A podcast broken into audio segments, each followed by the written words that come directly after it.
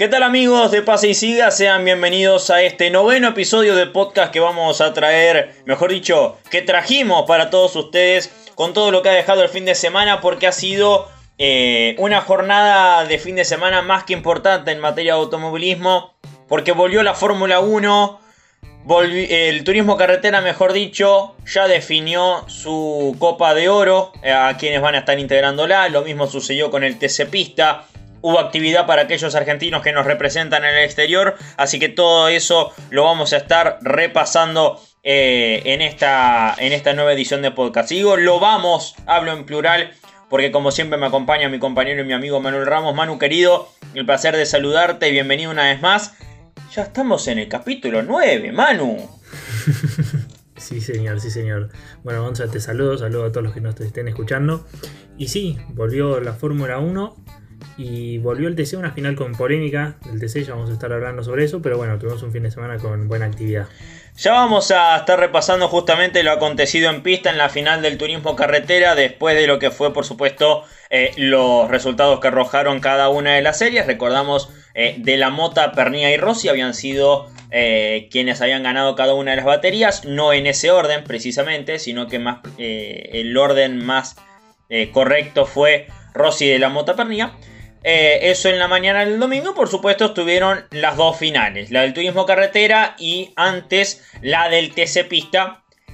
Que la del TC Pista, mano, y vamos a arrancar ya así de, prepo, eh, tuvo que mejor para Lautaro de la Iglesia ganar, porque él está clasificado a la Copa de Plata. Pero encima gana la última fecha de la etapa regular, lo que le significa comenzar con 8 puntos. Y 8 puntos, que para comenzar el certamen es muy valioso porque significa ya tener la victoria que deportivamente te habilita a pelear por el campeonato. Sí, es como vos decís, es muy importante para poder estar habilitado, para poder salir campeón básicamente. Y es importante también tener los 8 puntos para eh, mitigar el daño que pueden ocasionar tanto Fritzler como Santiago Álvarez. Que Fritzler eh, ya está primero básicamente en lo que es la Copa de Plata porque tiene 24 puntos, puede ganar 3 carreras. Y Álvarez está segundo con 23, con 23 puntos por ganar la etapa regular y por una victoria. Qué increíble, ¿no? Y qué curioso que el ganador de la etapa regular ahora es el escolta de quien fue el escolta en la etapa regular. O sea, vamos a ordenarlo. Se invirtieron. Ahora está Otto Frizzler al frente con 24 puntos y tan solo un punto por debajo, una unidad por debajo está Santiago Álvarez. Que si vamos a los números, eh, y esto después vos lo vas a repasar, Santiago Álvarez le ganó a Otto Frizzler la etapa regular por un punto y medio. Es increíble. Es increíble, es increíble. Estaba apretado cuando terminó la etapa regular y obviamente, y por suerte mejor, ¿no? Arranca apretada la, la Copa de Plata no es tampoco tan grave la diferencia, o sea, de la iglesia Chapur, Olmedo y Craparo arrancan eh, los 4 con 8 puntos. 8 puntos contra 24, o sea, obviamente vos arrancás con una diferencia con un colchón, pero no es tan grave. Y bueno, Álvarez, como decimos, fue muy importante que gane la etapa regular por un punto y medio, 320 puntos contra 318 y medio de Fritzler. Justito, justito, justito. Y le viene bárbaro. El TC Pista que por supuesto todos tenemos presente es la definición del año pasado en San Juan entre Kevin Candela y de la Iglesia justamente y la Iglesia que no pudo ganar por milésimas nada más en ese apretado cierre en una carrera bárbara de la telonera del turismo carretera. Y bueno, ¿por qué no pensar, por qué no decir que Lautaro de la Iglesia está buscando revancha de lo que fue el año pasado, sobre todo pensando ¿por qué no en tenerlo a De la Iglesia en el año que viene, Manu, eh, en el turismo carretera? Si es que logra el pase, ya sea como campeón, como subcampeón, o porque se lo den ya por el rendimiento demostrado en las últimas temporadas dentro del TC Pista. Sí, sí, sí, totalmente, totalmente. Eh, si querés te repaso resultados de carrera y bueno, quienes entraron a la Copa de Plata. Vamos a ello. Dale. Bueno, como decías, ganó de la Iglesia, segundo Palazzo, tercero Canapino, cuarto Chapur y quinto Gandulia. Esos fueron los cinco primeros de, la final. Y en cuanto a la Copa de Plata, ingresaron Fritzler primero con 24, Álvarez segundo con 23, tercero de la Iglesia con 8, bueno, también igualados en puntos con Chapur, Olmedo y Graparo, esos cuatro tienen 8 puntos.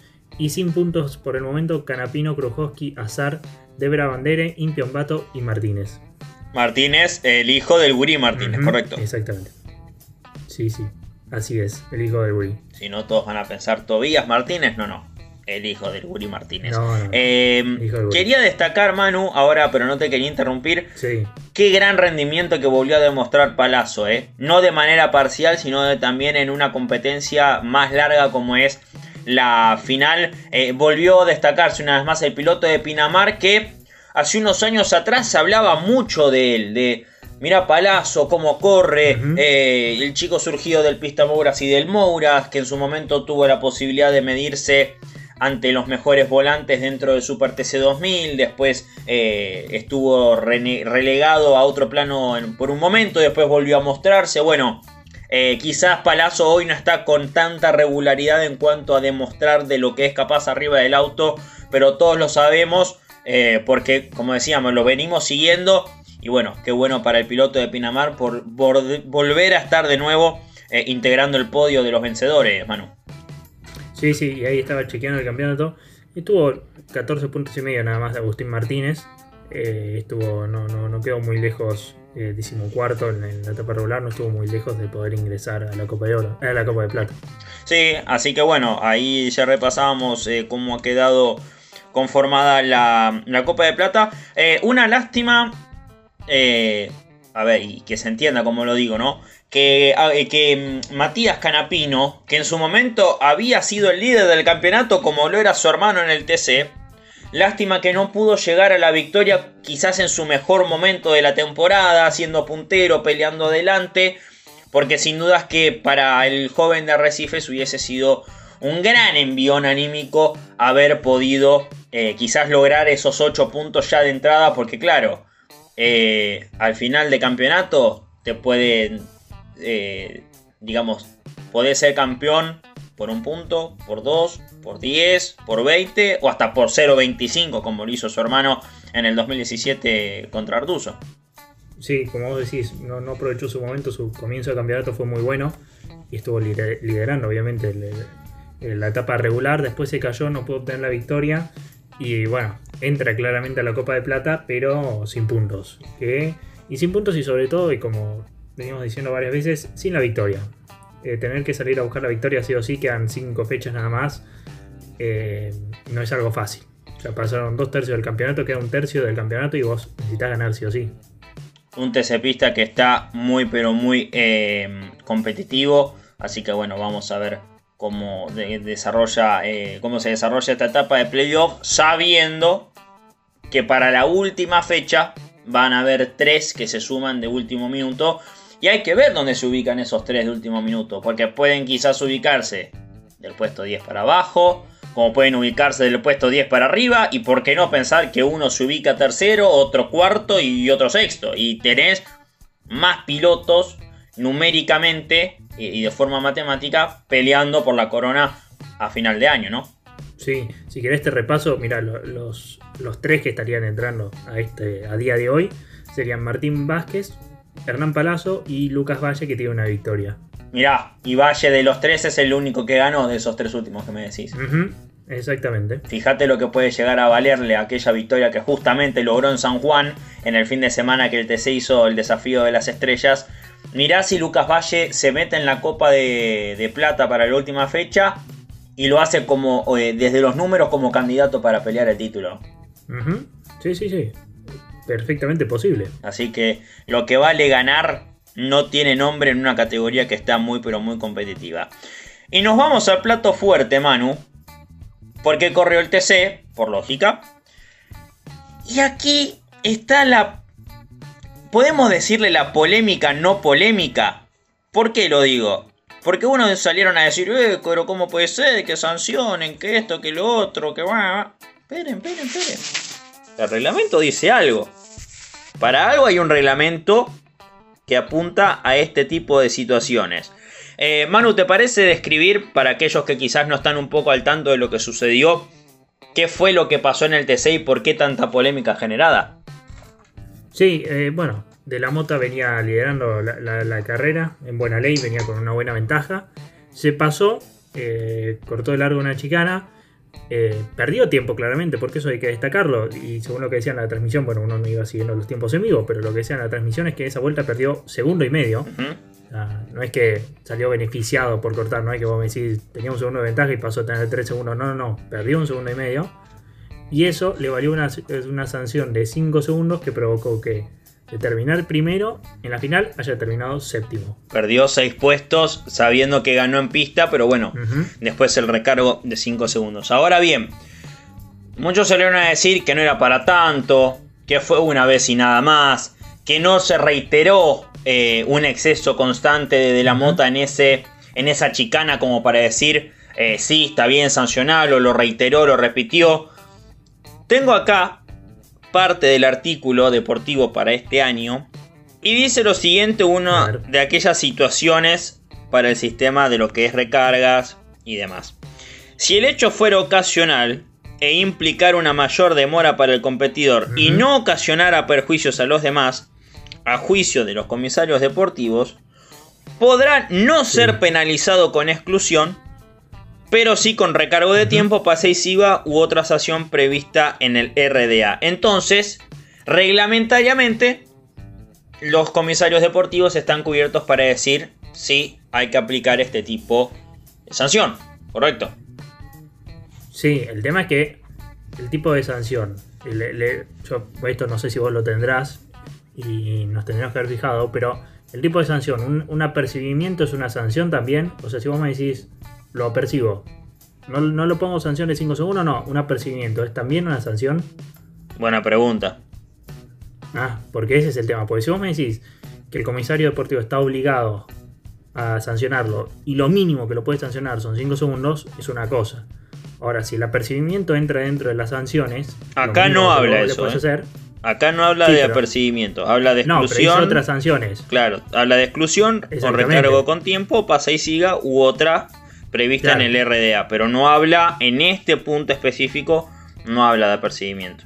Bueno, y encima dice algo el reglamento que dice podrá, no dice que tiene que ser sancionado. Claro, claro. Dice que Dice, podrá. podrá no Y ser penalizado con exclusión, pero Claro. sí con recargo de tiempo, pasa y siga u otra sanción. Bueno, pero eh, claramente, a ver, para mí, eh, vos tenés que analizar eh, si se gana tiempo, si se gana una posición, tenés que analizar muchas cosas. Para empezar, me parece que la moto no ganó absolutamente nada y como dije hace un ratito, perdió, directamente perdió tiempo. Me parece que imponer una sanción de 5 minutos, eh, de 5 segundos, de 5 segundos por, por esa situación no, no, no- no cabe, no va, me parece totalmente exagerada, perjudica totalmente la carrera. De vuelta, para mí no, no, no tiene razón de ser. No sé si o lo que está mal es el reglamento o se equivocaron los comisarios, pero bueno, cualquiera de las dos que sea la culpa, para mí no va eso, no, no, no funciona así. Y, y volviendo a algo que hablamos hace unos episodios Sí. atrás, cuando corrió el Top Race en, en Rafaela, em, la- la- las diferencias ¿no? de cómo se sanciona una categoría u otra. En Rafaela, un montón, un montón de pilotos cortaron la chicana. Y encima en Rafaela no perdés un segundo y medio cuando cortás la chicana, dependiendo cómo la cortes. Un montón de pilotos cortaron la chicana. Y no sancionaron absolutamente a nadie. Está bien, ¿eh? yo no estoy. O sea, son dos categorías completamente distintas, ¿eh? no estoy comparando. Pero digo, también no puede ser que vos hablamos del chapa chapa del TN, entonces que una categoría se toquen o no se toquen, también, viste, eso pasa mucho con el TN. eh, se extienden los límites y muchas veces dicen que, bueno, lo que te sancionan en el TN en otra categoría eh, te lo habían sancionado y en el TN no. Y acá es, es, me parece que estas cosas también se tienen que poner de acuerdo porque no puede ser que una categoría te sancione con 5 segundos por saltearte una chicana y perder un segundo y medio y la otra categoría pasás como nada y pasan autos, desfilaban los autos y no pasa absolutamente nada. También el, lleva una confusión no solo al espectador, porque el espectador dice por qué acá sí y allá no, a los pilotos también. O sea, vamos a, a ponerlo en palabras claras y creo que vamos a coincidir. Hay que unificar criterios. Independientemente de que el automovilismo hoy está dividido, hay que unificar criterios entre los organismos fiscalizadores para decir, ¿ustedes hacen esto? Sí. Bueno, como nosotros tenemos pilotos que corren en sus categorías, también lo vamos a hacer. Palabras más, palabras menos y, poniéndolo en un plano muy básico. Sí, sí, porque para mí son las, afecta a las dos cosas, al espectador, porque el espectador argentino está bien, la mayoría de gente ve el TC, pero también los fierreros miran todas las categorías, no es que van a mirar solo el TC. Por más que sea la categoría que más le guste, que más atraiga, lo que quiera. Miran todas las categorías. Y además, los pilotos corren. Muchísimos pilotos corren un montón de categorías. Y no puede ser que un fin de semana diga, ah, listo, total salteo a la chilena y no pasa nada. Y el, otro fin de semana le quedan 5 segundos de sanción. Sí, sí, sí, la, verdad que lo comprendo eh, y lo entiendo. Y mm, me hace acordar a una vez. Está bien, fíjate lo que me voy a remontar, ¿no? Hay que salvar mucho las distancias, el ejemplo que voy a dar. Pero me acuerdo una carrera de la Fórmula 1, si mal no recuerdo, fue en Italia que a Nico Rosberg le, llamaron la atención em, algunas oportunidades por saltearse, por no entrar correctamente en, en la primera curva, las primeras dos curvas de Monza en Italia. Eh, pues se la, eh, digamos, la cortó, frenó, frenó más adentro y se excedió en los límites y tuvo que usar la vía de escape creo que fue en dos ocasiones y no sé si la terminó cayendo eh, una sanción de recargo de tiempo, pero bueno, digamos que si le cayó era porque ya venía reiterado. En este caso de la mota. La primera apercibimiento. Claro. Segunda sanción. Claro, bueno, en el caso del piloto sanjuanino de, de la mota, eh, fue a la primera. Pero bueno, eh, en el reglamento algo dice y por algo debe ser. Claro, sí, sí, sí, sí. No, no es que lo inventaron de la galera. Eh, pero bueno, la verdad una pena para el piloto sanjuanino que en San Juan había tenido una destacada actuación parcial en la competencia y ahora iba para su primera victoria en el turismo carretera. Sabemos que De la Mota hace algunos años fue campeón en el TC Mouras, eh, después hizo algunas temporadas en el eh, TC Pista, no me acuerdo si hizo una o, algunas más, y ya después lo tuvimos corriendo en el turismo carretera, el piloto sanjuanino quien también supo incursionar en su momento en el turismo nacional. Vamos a lo que pasó en pista entonces Manu, repasamos cómo quedó el campeonato porque hay más novedades y hay que destacar más cosas acontecidas en el fin de semana en Paraná. ¿Cómo quedó entonces el clasificador, las principales posiciones y cómo quedó finalmente conformada la Copa de Oro que, como ya veíamos, quedó en manos de Canapino? Bueno, en la final ganó Pernia, segundo Rossi, tercero Werner, cuarto Lambiris y quinto Orduzo. A destacar un par de cosas de la final. Primero que bueno, Aguirre rompió el motor, que tenía todas para ganar, porque después de la sanción de, la mota venía pegado y bueno, terminó rompiendo el motor. Y importantísimo el adelantamiento de Rossi a Werner sobre el final de la carrera para bueno, después poder clasificar a la Copa de Oro. Que te repaso si querés los 12 y los puntos que tiene cada uno. Tenemos eh, Canapino, como dijiste, ganador de la etapa regular, 39 eh, puntos. Segundo Mangoni con 8. O sea, hay 31 puntos de diferencia entre el primero y el segundo. Canapino de verdad que sacó un colchón muy importante. Tercero Todino. Eh, bueno, Después viene Mangoni con 8, Todino con 8, Bursero con 8, Benvenuti con 8 y Pernia con 8, gracias a esta última victoria, obviamente. Y séptimo Lambiris, octavo Werner, noveno Castellano, décimo Gini que tuvo que remontar desde atrás en la final y al principio estaba medio con la calculadora y después pudo entrar un poco más cómodo. Décimo primero Santero y el último clasificado a la Copa de Oro hasta el momento es Matías Rossi. Vamos a poner un punto acá. Primero, Ross, eh, Canapino es el, segundo piloto en adjudicarse dos etapas regulares. El primero fue justamente quien acabas de nombrar, Rossi, eh, que ahora vamos a estar repasando porque me tomé el trabajo de anotar a aquellos ganadores de etapas regulares y cómo les fue posteriormente al momento de afrontar las copas de oro. Importante lo de Pernilla, entrar ganando, casi un, como, casi no, lo mismo que le pasó a De la Iglesia, Pernia también lo consigue, afortunadamente para el tandilense, tener un piloto importante y de peso eh, ya con 8 puntos y apostando a pelear por el campeonato. Y vos recién nombraste a Arduzo quinto. Y fue la última competencia de Arduzo dentro del equipo de Diego de Carlo. Ahora la pregunta es: ¿vuelve a Torino? Todos dicen que sí. Ah. Dicen que, dicen que vuelve a Torino y que va a estar usando la máquina que Marcelo Agrelo dejó libre en el equipo Mackin Park. Así que fíjate qué soldado podría estar eh, sumando Horacio Soljan si se concreta esta maniobra. Porque después repasas el plantel de pilotos y sería Todino, Ursera, Arduzo, Gini. Sí, y encima, eh, hablando sobre el, posible cambio de Arduzo y, el plantel que tendría el equipo, Arduzo puede perfectamente clasificar dentro de los tres últimos último, de último segundo, porque quedó cerca de Rossi, está decimocuarto en el campeonato, 208 puntos, así que tiene posibilidades de entrar. Arduzo y qué otros pilotos, hipotéticamente, si la próxima fecha Sí. fuese la última, estarían entrando por el sistema de último minuto. Sí, eh, estaría entrando de Benedictis, que tiene 219 puntos y medio y una victoria. eh, recordemos que Benedictis eh, había entrado, había entrado, pero bueno, en la verificación técnica no dio la altura, no, dio la altura a su Ford, lo terminaron sancionando y eso permitió que entre Rossi. Después Arduzo 208 y Josito Di Palma 190. Mirá qué bien. Bueno, tres nombres importantes que podrían estarse sumando, sobre Sí. todo que uno de ellos es ganador de etapa regular, como lo es el Flaco Arduzo, lo hizo en 2017. Y aquí tengo, Manu, anotado a, A los ganadores de las etapas regulares y cómo les fue posteriormente al momento de concluir la Copa de Oro. 2008, la primera de todas, el caso reconocido Sí. y recordado.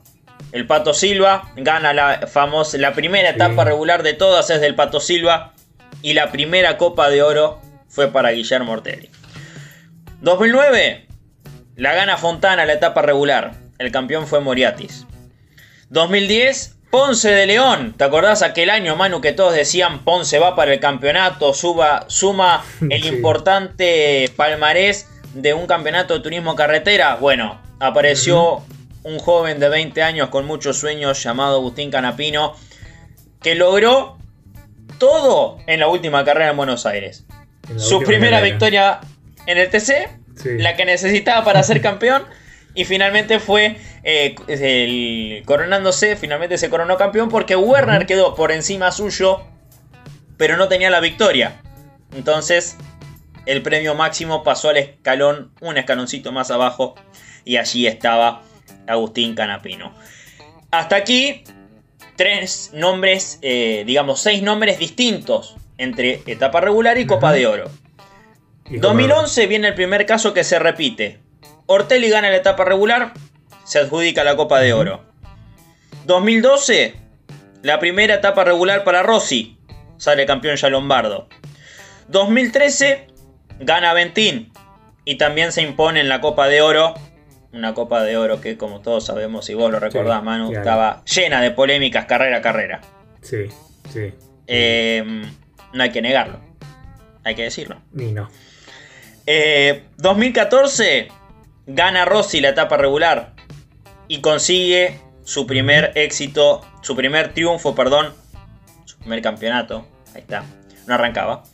Su primer campeonato en el turismo carretera, ¿te acordás? ¿Cuándo se le dará a Rossi Sí, que lo venía buscando, que era campeón? Lo que le costó. Claro, que era campeón en TC2000, que era campeón allá, que era campeón acá. Bueno, finalmente lo consigue.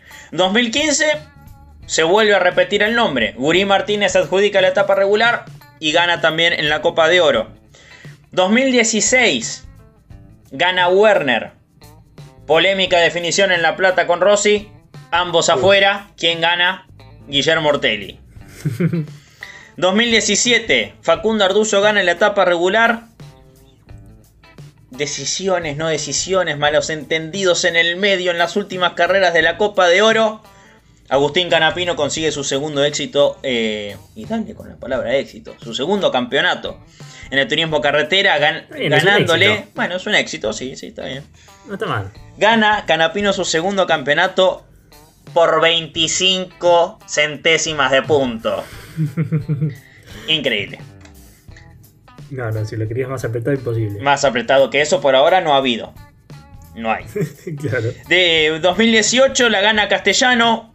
Los hinchas de Dodge ilusionados con que finalmente el pinchito podría ganar el campeonato. San Nicolás, lluvia, gomas para piso seco, que no, que esto, que lo otro. Canapino hizo pie en agua y se lleva el campeonato en 2018. 2019, José Manuel Ursera. Todos decían, ¿va el mano al campeonato? No, estaba Canapino en el medio. 2019 se lleva el Titán el título ganando, eh, ganando una vez más el campeonato, lo que hasta ahora ha sido su último eh, torneo conseguido en el turismo carretera. 2020, año de la pandemia, Juan Cruz Benvenuti se impone en la etapa regular, Werner gana la Copa de Oro. 2021, Canapino logra la etapa regular, se impone nuevamente el zorro de Paraná. 2022, la etapa regular es para Canapino y el campeón. Ah. Ahí. ¿Y? No lo tengo, no lo tengo el nombre. Ah, pensé que te ibas a jugar, pensé que eh, ibas a decir, ah, gana tal. Está por verse. Es que no me, es que no me puedo Sí, no, jugar en la siquiera. primera fecha, Claro. antes de la primera fecha. Demasiado ya. Demasiado lo que estoy Yo, viendo. yo no me la juego, pero quienes nos estén escuchando, ¿se la van a jugar? ¿Y? Está, está para meter ahí un pro y para meter futurología. El que llega a apostar por el candidato menos pensado y lo gana, se paga siete asados, ¿eh? Y sí. Con lo que Más está, con lo que está, Y sí. con lo que se puede Sí, sí. llegar a pagar. Dios, Ah. Dios mío. Bueno, Manu, eh, entonces ese ha sido el panorama para el TC y el TC Pista en eh. Paraná. ¿Te parece saltar al plano internacional? Dale, dale, vamos. Bueno, vamos a saltar entonces al eh, plano internacional. Antes de repasar Fórmula 1, Sí. sigamos en Argentina.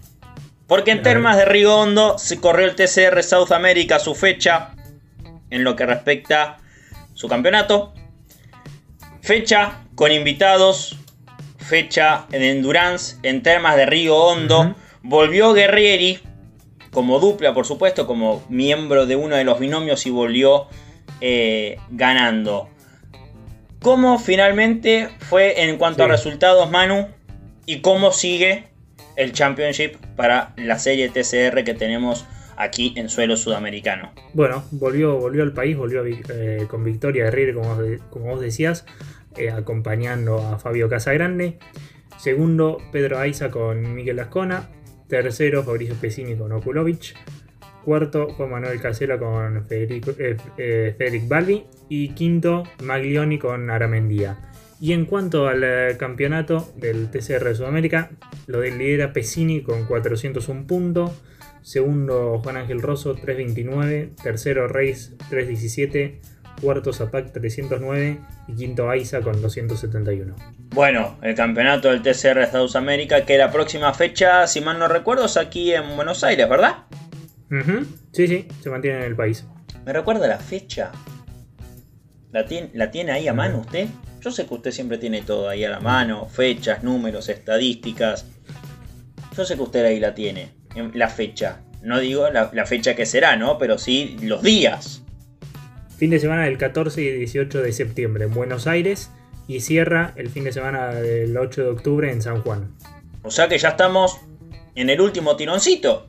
Dos fechas. Dos, dos fechas, o sea, quedan cuatro carreras teniendo en cuenta que utilizan el sistema de eh, doble competencia. Exactamente, sí señor. Mirá qué bien, mirá qué bien. Nos metemos en el plato fuerte, Manu, ahora sí, de lo que fue la Fórmula 1. Regresó en Spa, una tierra en la que sabemos Verstappen es casi local. Creo que hay tres fechas, creo no, hay tres fechas en las cuales Max Verstappen es sumamente local. Por supuesto, hay que sacar Zandvoort, su país de origen, los Países Bajos. Austria, la casa de Red Bull, se tiñe de naranja cuando Verstappen y Red Bull van allí. Eh, y la otra es Spa, en Bélgica. Bélgica también, una de las fechas que más eh, con los brazos abiertos recibe al piloto neerlandés que ganó largando desde el puesto 14 y de gran manera. Hay que decirlo, aunque suene repetitivo, hay que decirlo. Max Verstappen y Red Bull hicieron todo bien. ¿Qué vamos a hacer? ¿O no? Y como casi siempre en los últimos medio, dos años, eh, encima con, una diferencia eh, total, un dominio completo de Red Bull a lo largo de todo el fin de semana. Desde muy atrás uno esperaba obviamente que termine peleando adelante, no sé si ganar con tanta diferencia, pero era lo lógico. La verdad, no esperaba menos de Red Bull, no esperaba menos de Verstappen. Aún cuando penalizaban, no había que dejarlo fuera el piloto neerlandés porque sabemos que su monoplaza está en un nivel fantástico, está en un nivel superlativo, está en otra liga. Eh, pero la verdad, esperaba un poco más de reacción de Ferrari, un poco más de viveza, un poco más de decisión. Como siempre. Como No, siempre. no hay no. decisión en Ferrari. ¿Cómo le vas a preguntar a tu piloto qué quiere hacer? No, Vos sos el que está afuera, vos tenés los datos, vos tenés la telemetría, vos tomás la decisión. No podés esperar a que tu piloto te resuelva los problemas porque el piloto está buscando una cosa. Recortarle terreno en el campeonato al que va por delante de él. Que era que estaba cinco puestos por delante suyo. Y sí. Y sí, si no, que sea escudería Leclerc y no escudería Ferrari. Y listo. Pero literalmente no solo que le preguntan a Leclerc qué quiere hacer, sino que después hacen lo contrario a lo que él le dice. O sea, ¿para qué confundís a tu piloto? ¿Para qué lo molestás a tu piloto? ¿Para qué le preguntás a tu piloto si después haces lo contrario a lo que te dice el piloto? No tiene sentido. Lamentablemente Ferrari, desde la mm, segunda victoria que Leclerc consiguió en el año, que fue en Australia, recordamos que fue la primera en Bahrein, ganó Leclerc. Después van a las calles de de Jeddah en Arabia Saudí, gana Verstappen, la primera victoria de Verstappen en el año. De ahí fueron a Australia, en Australia ganó Leclerc de gran manera. De la carrera siguiente para acá, Ferrari ha ido haciendo cada vez más agua, o sea, cada vez le, ha atinado menos a sus decisiones, a las estrategias, ha tenido sus fallas eh, en cuanto a la confiabilidad del auto. También, ¿sus pilotos han tenido sus fallas? Sí, obvio. Leclerc en Imola, Sainz en Imola, Sainz en Australia y así podemos seguir. Pero el principal apuntado acá es el equipo que no sabe decidir. parece a propósito que desde el año 2010 para acá, con Fernando Alonso en el medio y con Sebastian Vettel en el medio, Ferrari no sabe tomar decisiones. Me quedo con una frase que dijo Alonso, que Ferrari siempre hace estrategias extrañas. El, el tema me parece, a ver, hay que poner en contexto. Ferrari venía de años muy malos, y me parece que lo importante de este año era que Ferrari se vuelva a mostrar competitivo, o sea, hablando a priori, ¿no? Lo importante era que Ferrari se vuelva a, mostrar competitivo y pueda dar lucha en las carreras y en el campeonato. Que si uno mira simplemente las estadísticas, claramente es una mejoría con respecto a los últimos años. El problema acá viene cuando vos se te presenta la oportunidad realmente de pelear el campeonato y lo perdes por, por malas decisiones, ¿cómo decirlo? Estratégicas, administrativas no es que la perdés. A ver, está bien que ahora se nota que Red Bull tiene un auto superior, ¿no? Eso me parece que está clarísimo. Pero Ferrari está, eh, Leclerc está a casi 100 puntos de Verstappen. Y podría estar, mínimamente podría haber la mitad de la diferencia, como mínimo, si no hubieran pifiado estrategias, si no se hubieran equivocado, si no tardaran 4 segundos cada vez en boxes, y así 1800 cosas. Más allá de la confiabilidad y más allá de los errores de los pilotos, si las estrategias hubieran sido acordes y hubieran sido buenas, la diferencia podría ser la mitad y todavía podríamos tener campeonato. Entonces ese es el problema. La primera parte, mostrarte competitivo y la mejora, está bárbaro. Ahora, si la gente que maneja sigue siendo la misma que siempre y se manda las mismas cagadas y no se toma la cabeza de Ferrari, no toma una decisión y no dice, bueno, vamos a cambiar esto porque no funciona, no va a funcionar nunca. No es que de un día para el otro se van a levantar y van a decir, no vamos a hacer las cosas distintas. La misma gente hace las mismas cosas. La verdad, le ha pasado de todo a Ferrari, han hecho de todo, Em, pero la verdad que los tifosi se ilusionaron con, con un regreso de Ferrari. Después de un 2021 de transición, creo que se esperaban un 2022 mejor, más esperanzador. En definitiva, el equipo les termina respondiendo con nada. Con Binotto diciendo no estamos para pelear el campeonato. Y no, no estás para pelear el campeonato si tomas malas decisiones. Y no me vengas porque es un reglamento nuevo y que es una transición y que el motor no sé qué. ¿Cómo vas a estar para pelear en campeonato si no tomas buenas decisiones?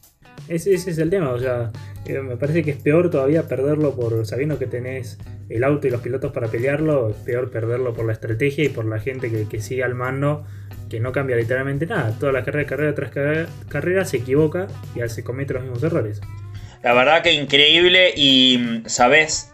Eh, le va a doler a Ferrari las, las seguidillas de carreras que se vienen, porque este fin de semana como decíamos, van a Países Bajos, van a Zambor, la casa de Verstappen.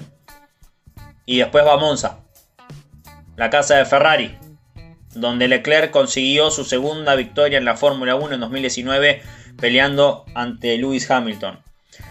Eh, si Ferrari, aún ya estando a contrarreloj, en estas carreras no hace un clic, no arremete, no obliga a Red Bull a sentirse siquiera un poquito contra las cuerdas, yo creo que llegamos a, a la gira de, la Fórmula 1 por América. Eh, la otra parte, ¿no? Porque tenemos Estados Unidos, México y Brasil. Canadá ya pasó. yo creo que llegamos a la gira de América y ahí estamos viendo a ver cuándo Verstappen se corona campeón. Y es que va todo encaminado a eso, o sea, todos los fines de semana que pasan decimos lo mismo. Si Ferrari no se despierta, si Ferrari no cambia, y es que no va a cambiar mientras que la gente eh, que maneja las estrategias de Ferrari siga haciendo lo mismo, mientras que la gente toma decisiones sea la misma. Y realmente, hablando de Ferrari, o sea, uno lo puede llevar, qué sé yo, a un plano futbolístico, ¿no? Vos estás en un equipo mm. importantísimo, si estás en el Real Madrid y vos sos el director técnico y el Real Madrid pierde todos los partidos, te van a rajar. Porque vos sos la cabeza, vos sos la cabeza de ese grupo, sos el que toma las decisiones y te van a echar. Es increíble que en Ferrari estas cosas no, no pasan, no, no, no sé.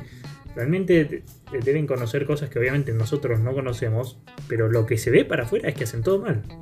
La verdad, un, verdadero papelón los que ha hecho Ferrari en el último en el último tiempo en este campeonato. Pero bueno, nos metemos en la acción en pista, Manu, porque por supuesto, como decíamos, volvió la Fórmula 1. Hubo una carrera que se desarrolló. Verstappen y Red Bull condecorando un gran trabajo. Checo Pérez la frutilla del postre para hacer el 1-2.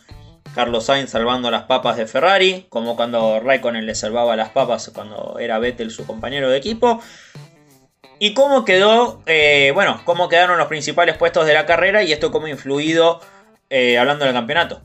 Dale. Bueno, ganó Verstappen, segundo Checo, tercero Sainz, cuarto Russell, quinto Alonso, muy buen fin de semana, muy buena carrera para Alonso, que ahora vamos a hablar sobre el toque. Eh, sexto Leclerc, que Leclerc sufrió una sanción por exceso de velocidad en el pit lane. Eh, según Ferrari, lo que sucedió es que bueno, a Max se le voló un pedazo de la visera del casco y eso impactó en el Ferrari y eso provocó que un sensor se rompa y por eso se, se terminó excediendo en boxes.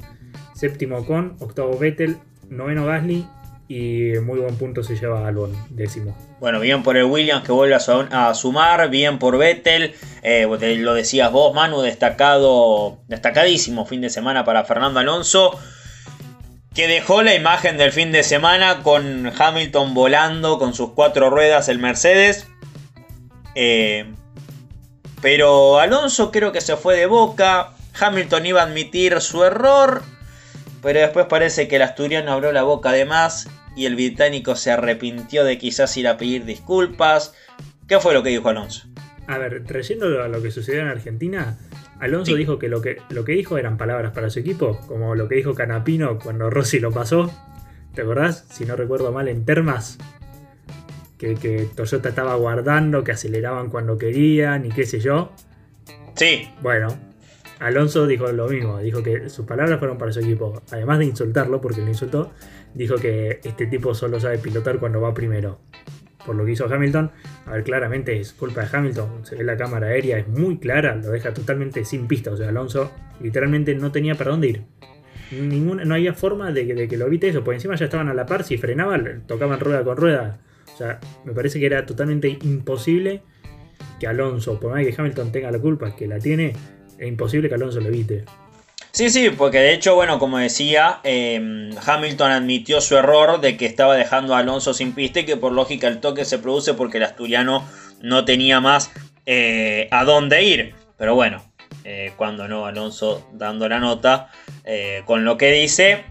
Y a ver, sí, Hamilton arrancó su carrera en la Fórmula 1 destacándose porque en su primer año fue a McLaren eh, y ya peleó campeonato y estuvo muy cerca de lograrlo, lo logró el año siguiente en 2008. Mientras que Fernando Alonso debutó con Minardi, tuvo que destacarse con un auto de la mitad del pelotón para atrás, quizás de los últimos puestos de la grilla, era otra época de la Fórmula 1 hasta que le llegó la chance de ir a Renault y allí construir la parte más exitosa de su carrera. Eh, junto con la marca eh, francesa para bueno después seguir su trayectoria con grandes resultados pero bueno lo más destacado de Alonso fue eh, en esos años, en esos años con Renault. Y antes de repasar el campeonato, Manu, para 2026 va a haber un nuevo proveedor de motores. Y habla alemán. Sí, señor, llega Audi oficialmente. Recordemos que para 2026 vamos a tener un nuevo reglamento. Cambian las cosas en la Fórmula 1. Y se oficializó esta semana, después de tantos rumores y después de tanto tiempo, decía va a entrar, va a entrar, va a entrar. Bueno, se oficializó que entra Audi a la categoría. Sí, y recordemos que para 2026, como vos bien señalaste, va a haber nuevas reglamentaciones en base a los motores porque básicamente y puntualmente se va, eh, se va a volcar la categoría en combustibles sustentables y, e involucrar más, eh, digamos, como más partes e-, eléctricas o electrónicas en los motores, con lo cual va a generar un uso más reducido de combustibles. O sea, estamos apuntando a una Fórmula 1 que paso a paso va apuntando a, digamos, a darle la mano derecha a la, a la, ecología, ¿no? Y generar cada vez menos emanaciones hasta el punto de reducirlas hasta la más mínima expresión. No creo que el día de mañana vayan a motores sumamente eléctricos como la Fórmula E. Hoy no lo creo, quizás sí, pero bueno, eso es el camino que hoy está siguiendo la Fórmula 1. Y hay que decir también que Alfa Romeo y Sauber van a terminar su relación para 2023. O sea, la alianza comenzó en 2018, eh, cuando Alfa Romeo regresa a la categoría, después de mucho tiempo. De allí, dado el progreso y la evolución y la buena sincronía que había entre ambas partes, eh, en 2021 deciden renovar eh, por varios, hasta mm, por muchos años, si bien digo, el vínculo. El vínculo finalizaba en 2023. Eh, y justamente este fin de semana, aún quedando año y medio de contrato, ya se dijo, ambas partes han dejado señalado que no van a continuar trabajando juntas a partir de 2024. Así que veremos Sauber con qué eh, marca se alía, si es que se alía con alguien o vuelve a ser netamente Sauber como lo fue hace algún tiempo, Manu. Sí, sí, hablando de este tema, fin de semana complicado para Alfa Romeo, para Sauber. Abandono de botas, decimocuarto lugar para su, fin de semana complicado. Sí, eh, y bueno, queda pendiente el campeonato y vos decías la diferencia que le ha sacado Verstappen a Charles Leclerc. Eh, no tengo lentes puestos, eh, pero ¿veo bien la diferencia? Sí, sí, sí, no te equivocas. Sí, sí, sí. Verstappen primero 284, segundo Pérez 191, tercero Leclerc 186 puntos, hay 98 puntos de diferencia entre Verstappen y Leclerc, es una barbaridad. Cuarto Sainz 171, quinto Russell 170 y sexto Hamilton 146. Qué bárbaro, eh. Qué bárbaro. Casi 100 puntos. O sea, 4 victorias. Eh, o sea, ganar 4 carreras descontando la de Brasil, que es con eh, eh, carrera sprint en el medio, en el fin de semana. O sea, tiene que suceder una utopía para que, para que Leclerc retome el terreno perdido. Tiene que ganar cuatro carreras y que los Red Bull no sumen. No, no, no es. es imposible. La, la, gente no nos está viendo porque esto sale solamente en formato de audio, pero las caras que estamos haciendo ahora. 8 carreras quedan. 8 carreras y casi 100 puntos de diferencias. No hay chance. O sea, Leclerc tendría que tener carreras perfectas en la mitad. O sea, en 4, en 50%. Ajá. Sí, sí. Y que Max no sume, abandone, que, que rompa el auto, que, que salga décimo primero, no sé. Ni siquiera que sume el punto de la vuelta rápida. Sí, ni siquiera eso. Porque eso es un punto que vale. Ajá. Sí, hablando de vuelta rápida, el, problema de Leclerc en el pit fue justamente por querer hacer la vuelta rápida, que encima después lo pasó Alonso y lo tuvo que pasar Alonso. O sea, todo un desastre. Gastó el compuesto más rápido en tratar de superar a Alonso. Sí. Insólito. Ferrari, no lo entenderías. exactamente. Dios mío. Bueno, Manu, repasamos eh, lo último de. Lo último que nos queda, que es básicamente recordar lo que hay este, este fin de semana. Pero antes, ¿nos quedó algo más por repasar? Eh, nos quedó, si querés, tengo el fin de semana de Franco Girona, mi afuera. En el TCR europeo. Vamos. Vamos, vamos. Dale, bueno, eh, fin de semana en Nürburgring. Primera carrera suspendida, salió tercero en la segunda carrera dijo Franco, puso en Twitter que luego de una primera vuelta donde recibí severos toques y el auto quedó muy dañado en la parte de trasera, vamos a sacar adelante una carrera increíble. Tengo algunos datitos acá, 4 victorias, 11 podios, 18 veces en el top 5, 10 veces consecutivas van eh, para Franco entre 2021 y 2022 en el TCR, apuntando muy bien para, para lo que viene, para el futuro de Franco en Europa, y está primero en el campeonato con 305 puntos, contra el segundo que tiene 227, o sea, una buena diferencia de puntos. Bien, bien, bien por Franco, que no pierda este colchón. Eh, sabiendo que es muy importante para él y no sería para no sería poco que pueda conseguir la victoria en una categoría bajo reglamentación TCR sabiendo lo que significa poder ganar en el TCR europeo sabiendo dónde te puede catapultar eh, Manu totalmente sí sí sí es una imagen muy importante está dejando en Europa a un nivel bárbaro está dominando prácticamente a placer eh, resultados todos los fines de semana muy buenos resultados Así que se le puede abrir una puerta muy importante en Europa para mantenerse allá y, y quien dice, correr una categoría más importante. Sí, sobre todo sabiendo que desde comienzo de año dominó, o sea, desde comienzo de año se mostró fuerte. Sí, sí, totalmente, totalmente. Por eso te digo, desde el año pasado que debutó, ya tuvo buenos resultados. Este año fue prácticamente dominador total. Este año decidió redoblar la apuesta, dijo, me llamo Franco Girolami y acá vengo a ganar y a hacer cosas serias. Así nomás. Sí, sí, sí, sí. Exactamente. sí, sí, sí, Bueno, ¿qué tenemos este fin de semana? Lo decíamos, Fórmula 1 en Zandvoort. Importante. Sí. Verstappen a su casa nuevamente. Uno imagina que se va a llevar el mejor resultado. Hay nuevamente indicar después de una linda espera. Hay fin de semana para la categoría de monopostos estadounidense y hay también actividad para las categorías del Mouras eh, bajo reglamento de la ACTC, eh, justamente en el Roberto Mouras de La Plata. Manu, no nos quedan. Ahora sí, nada más por repasar, ¿no? No, no, todo todito ya tocamos. Bueno, entonces, eh, ¿te parece le ponemos punto final a este episodio 9? Dale, dale, dale. Bueno, y así ha concluido entonces este nuevo episodio que hemos traído para todos ustedes. Eh, la verdad, Manu, yo me la pasé muy bien. Sí, sí, sí, estuvo entretenido. Eh, mucho, hemos hablado mucho, hemos analizado mucho y por supuesto esperamos traer más para todos los que nos hayan escuchado y los que nos escucharán para más adelante. Manu, eh, fuerte abrazo, gracias por estar una vez más en, este podcast eh, y bueno, nos reencontraremos la semana que viene con todo lo que haya dejado el fin de semana de actividad no solo en materia internacional, sino también en lo que suceda aquí en suelo argentino. Un abrazo para vos y para todos los oyentes. Un abrazo para todos los que nos hayan escuchado y como bien decía, nos reencontramos en la próxima semana con el episodio 10. Esto fue el episodio número 9. Un fuerte abrazo para todos, que sigan muy bien y será hasta la próxima. Chau chau.